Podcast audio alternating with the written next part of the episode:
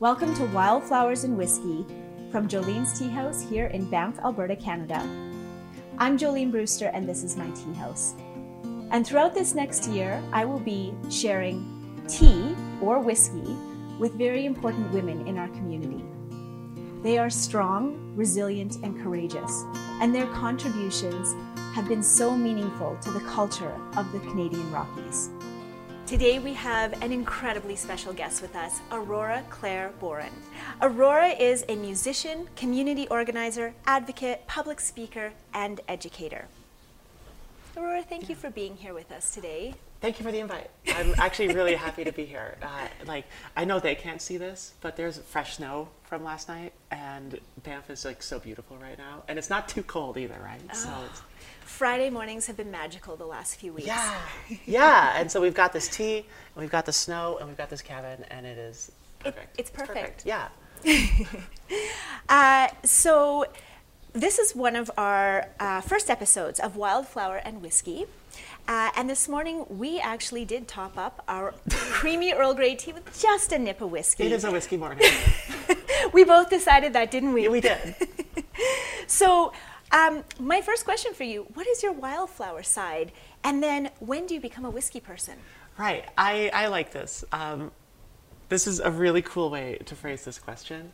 And my wildflower side is absolutely the person that I am when I get home. My home is my kind of little mm. den, mm. and everything in my home is in a spot for a reason. And like I do so many things during the day, and I'm so busy, and then I finish it all and I turn on all of my little like LED candles and fireplace and soft lighting, and I'll read a book or I'll you know have a nice glass of wine. Actually, sounds like the perfect setting in Banff, where we're in these big mountains in our cozy, beautiful homes. Well, it's very a very winter setting. It is, but it works in the summer too. But the summer I go out to my porch, and do the same thing, the- but on my porch. And I've been to your house, and your balcony is spectacular. Thanks. It's actually breathtaking. Thanks. I'm, I'm really lucky. It's uh, you go in and as you know, you come in, you come down this this stair. We call it the mine shaft, and it seems dark and like we're going into this cave. And you come into my house, and it's just this overlooks the whole Bow Valley. The panorama opens Yeah. up in front of Yeah. you. Absolutely. Um, and then the whiskey is. Um, so this question I'm most interested in. I, mean, I, I- guess it would be kind of a cop out to say the whiskey is everything else, wouldn't it? Um, but you know, the, in a way that that is it. You know, if we're talking about whiskey, if we're talking about going out and the yin know, and the yang. Yeah, right. Then that is the rest of my day where I go out and I Give put myself on the line and give my energy and that, yeah, perfect. I was actually reading a book last night that talked about how women uh, think that becoming a martyr makes them bigger, but it actually shrinks themselves. Absolutely, absolutely. I love yeah the martyr yeah because always for a cause right Yeah. sacrificing for for my kids or for my work or for my family or you know whatever's happening Yeah. and never taking that recharge time Yeah. and I, I've never I'm never super happy to talk about pandemic silver linings because I really just don't think there were I don't think that's a good We all don't want to talk about it, but it keeps creeping in It because does. it's so relevant. We've It learned is. so much. it is Um, okay, so you are a well known singer, a fierce advocate for the LGBTQ 1A 2S. yeah Uh, for all these folks here in Banff, um, how do you think living here in Banff has changed your path?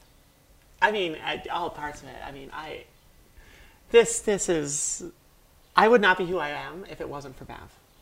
In in in so many ways, um, you know, when I Banff gave me a community of supportive people that I had always had, but now I was able to see Yep. you know, I, I, I, I almost said, which I had never had before, but that's not true. I had it, but I couldn't see it. I didn't know it. And I got to Banff and I, and I stay here and I, and I actually put roots in, you know, my story, I don't want to get into my whole story, but I moved and moved and moved and moved and moved because I was hiding things and not comfortable in myself. What brought you to Banff? How did you find us? Yeah. um, I mean, it was one of these things. I had just finished a music degree in Southwest Ontario, and I, uh, I was dating a girl uh, who lived in Cochrane, who moved back to, to her family in, in Cochrane. And I graduated with my music degree and went, well, what do I do now? I don't know. And decided that I should move to Banff, that I should just uproot everything and move to Banff because it was only an hour from this girl. And so that wasn't scary. But we could still keep doing it if we wanted to. And that's how I came to Banff. So I, I have one of the many stories of came to Banff for six months, 15 years ago. Not You know. And, uh, and then I accidentally put roots down. And those roots have allowed me then to actually become this person, right? And so, in a way, everything. The answer to the question is everything. Banff gave me everything. Um, so, I mean, you have such a beautiful competence. You are a, mus- a musician, a community organizer, an advocate, an educator. That is such a melting pot of talents. We are so lucky to have you. Where do you find the inspiration to move these mountains? You know, okay, yeah. So, It's hard to wear a lot of hats. uh, uh, you know? And, and the, the secret of it actually is that I only wear one hat. I wear a hat that creates spaces, and that's that's what I do. I'm ultimately, I think I'm a professional space creator, and because that's you know the advocacy, the education, the musician. That's all of what that that comes down to. And I was thinking about this question before this, and what happened, I had a moment in my life where I can point at it and go, that was my rock bottom. And it was not that long ago. Uh, I had come out. I, my, uh, you know, the girl that I came out here to be with, uh, and I had just separated, which is fine. Um, she married a man, so I, I get that. Uh, you know, uh, the dogs had gone with her. Um, you know, my career was kind of at its sort of low point for a number of reasons. As an artist. As an artist, yeah. At this point, it was only as a musician. And I, I didn't know what I was doing. And my body had been through more surgeries than any body should take. Uh, and so I was physically exhausted. I was emotionally exhausted. Uh, I, there were so many changes I didn't know how to cope with. And, and I kind of ended up randomly. I, I don't know how this came up. I don't know what, what brought this idea to me. But I, I went to the store and I got a bottle of wine and I just put it on my table and I looked out at that, that view that we talked about. And I, and I threw paper all over the, the table. And I wrote down who I wanted to be. Who, who is Aurora? Because, you know, at this point, I think I was 31 or 32. And I had never asked myself this question before. Because the answer to the question was impossible, right? Previous to this point, the answer of who's Aurora was only a woman, and that's impossible. And now I had gotten to this point. I had answered that question. I had transitioned. I, I was a woman. And, and what I discovered was that the promised land on the other side of the mountain, for my entire life, I knew that if I could just get to the other side of this mountain, it would be fine. And the promised land was garbage, right? And that's when I realized that it had to be more than that, hmm. right? It wasn't enough to just be a woman, right? I had to actually be a human as well. Mm-hmm. And so I wrote down who I wanted to be. I, I, I- all those cards all over the table and pieces of paper that I'd ripped up and everything. I just wrote on, on each one, like, who is Aurora? And I, and I put a thing on it. And I started kind of assembling it all together. And, and ultimately en- ended up with everything on one piece of paper. And it, that was the paper of who I'd always wanted to be. And then I went, okay, I'm going to do those things. Because it wasn't like, it wasn't this grand scale of be, you know, the following emotional qualities, right? It was all do this thing. You know, one of them was be the person that shows up to a party all in. I think I think that's the power of hitting rock bottom. Yeah, We yeah. we will not go to that edge and, and dig that deep Yeah. unless we have nowhere else to go. Yeah. oh, absolutely. If it wasn't rock bottom, I never would have done that. Um, It's it's hard not to want the accolades Yeah. of the external world to make you feel like you're successful or doing the yeah. right thing. Yeah. But that's not that's not real strength because that strength isn't in your control, right? People can take that from you at any time. And so if we're going to be strong, it's got to come from here. Yeah. And what do we need?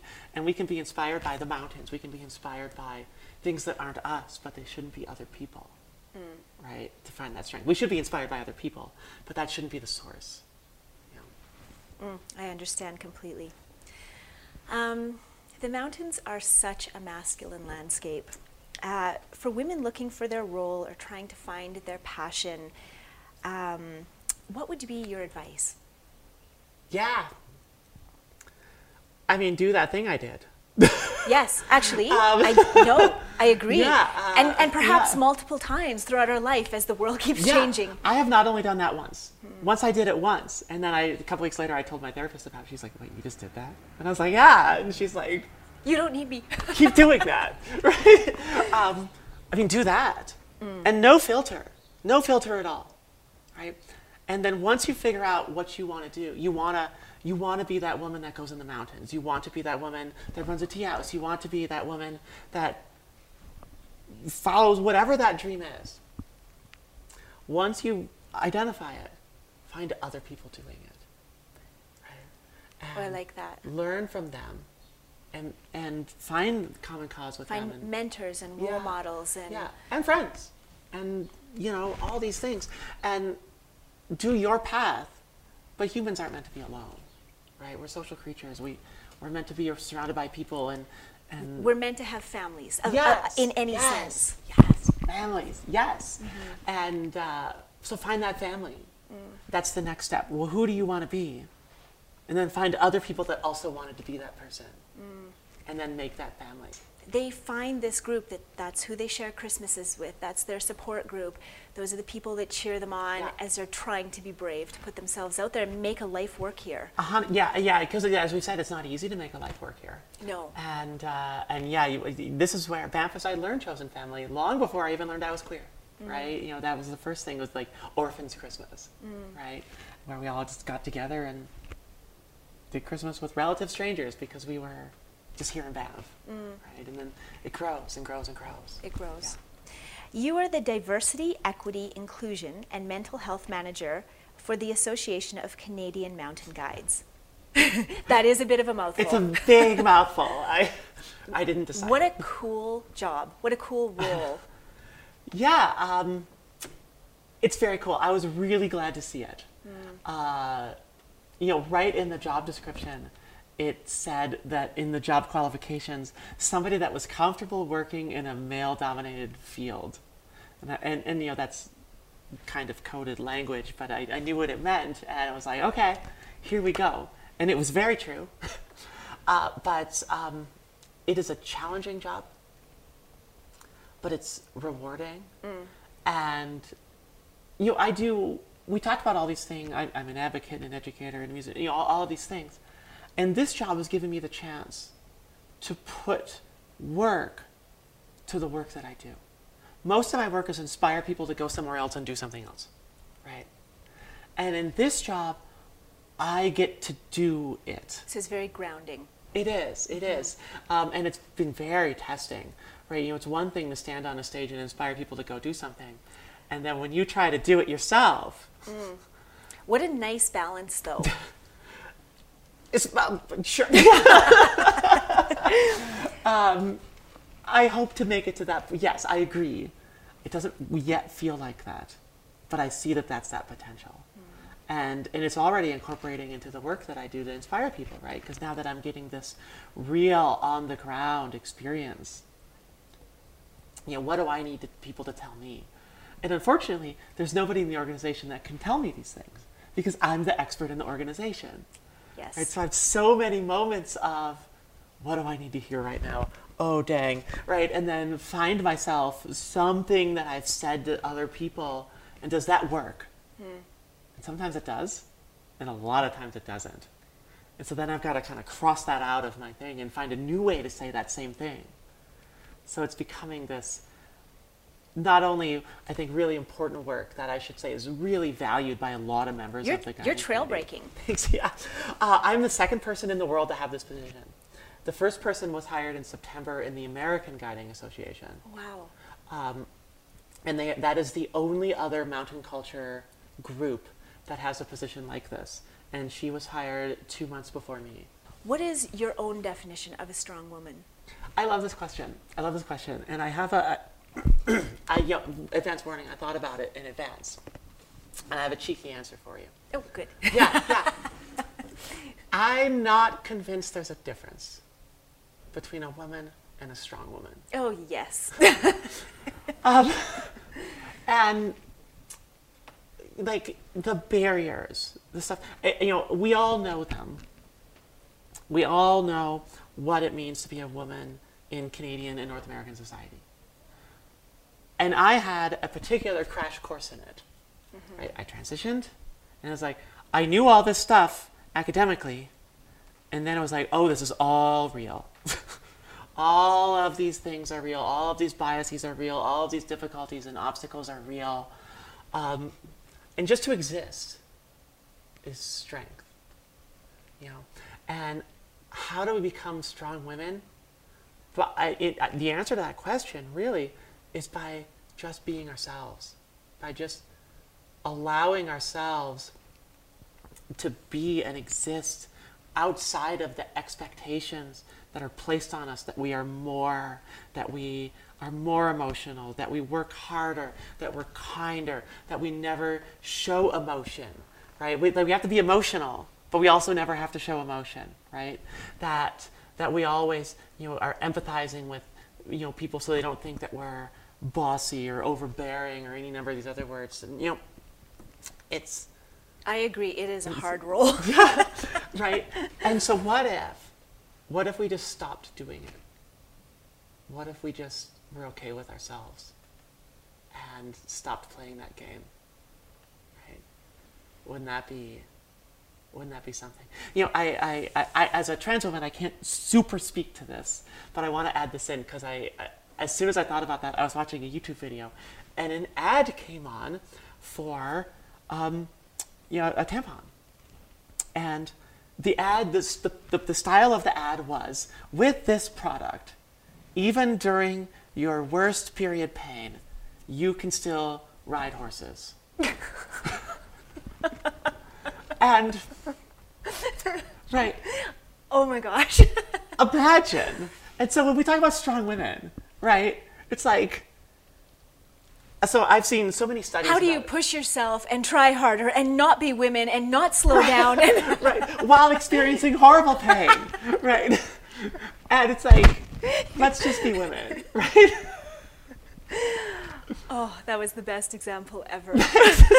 And it just like, it just like, it was like right there, it just happened. And I was like, oh my God, okay, I have to say this thing, like, thank you, algorithm, for this ad that I can't use, but really has solidified this answer. Mm-hmm. Because most, you know, the other half of the population just gets to ride horses, Yes. right? Yes. And, and we have And to if they have a bad day, I don't think anyone gives a second look at it. No. We, we don't care if they're not riding horses that day. Correct. Right. Yeah, and for us it's like, nope, terrible pain. You've got to prove go ride that horse. okay. Uh, Aurora, this has been such a wonderful morning, such a pleasure to talk with you. Thank you so much for joining us. Uh, thank you for inviting me. It's yeah, it's so lovely. You're so lovely. Like Thank you, everyone, for tuning in. I hope you enjoyed this episode.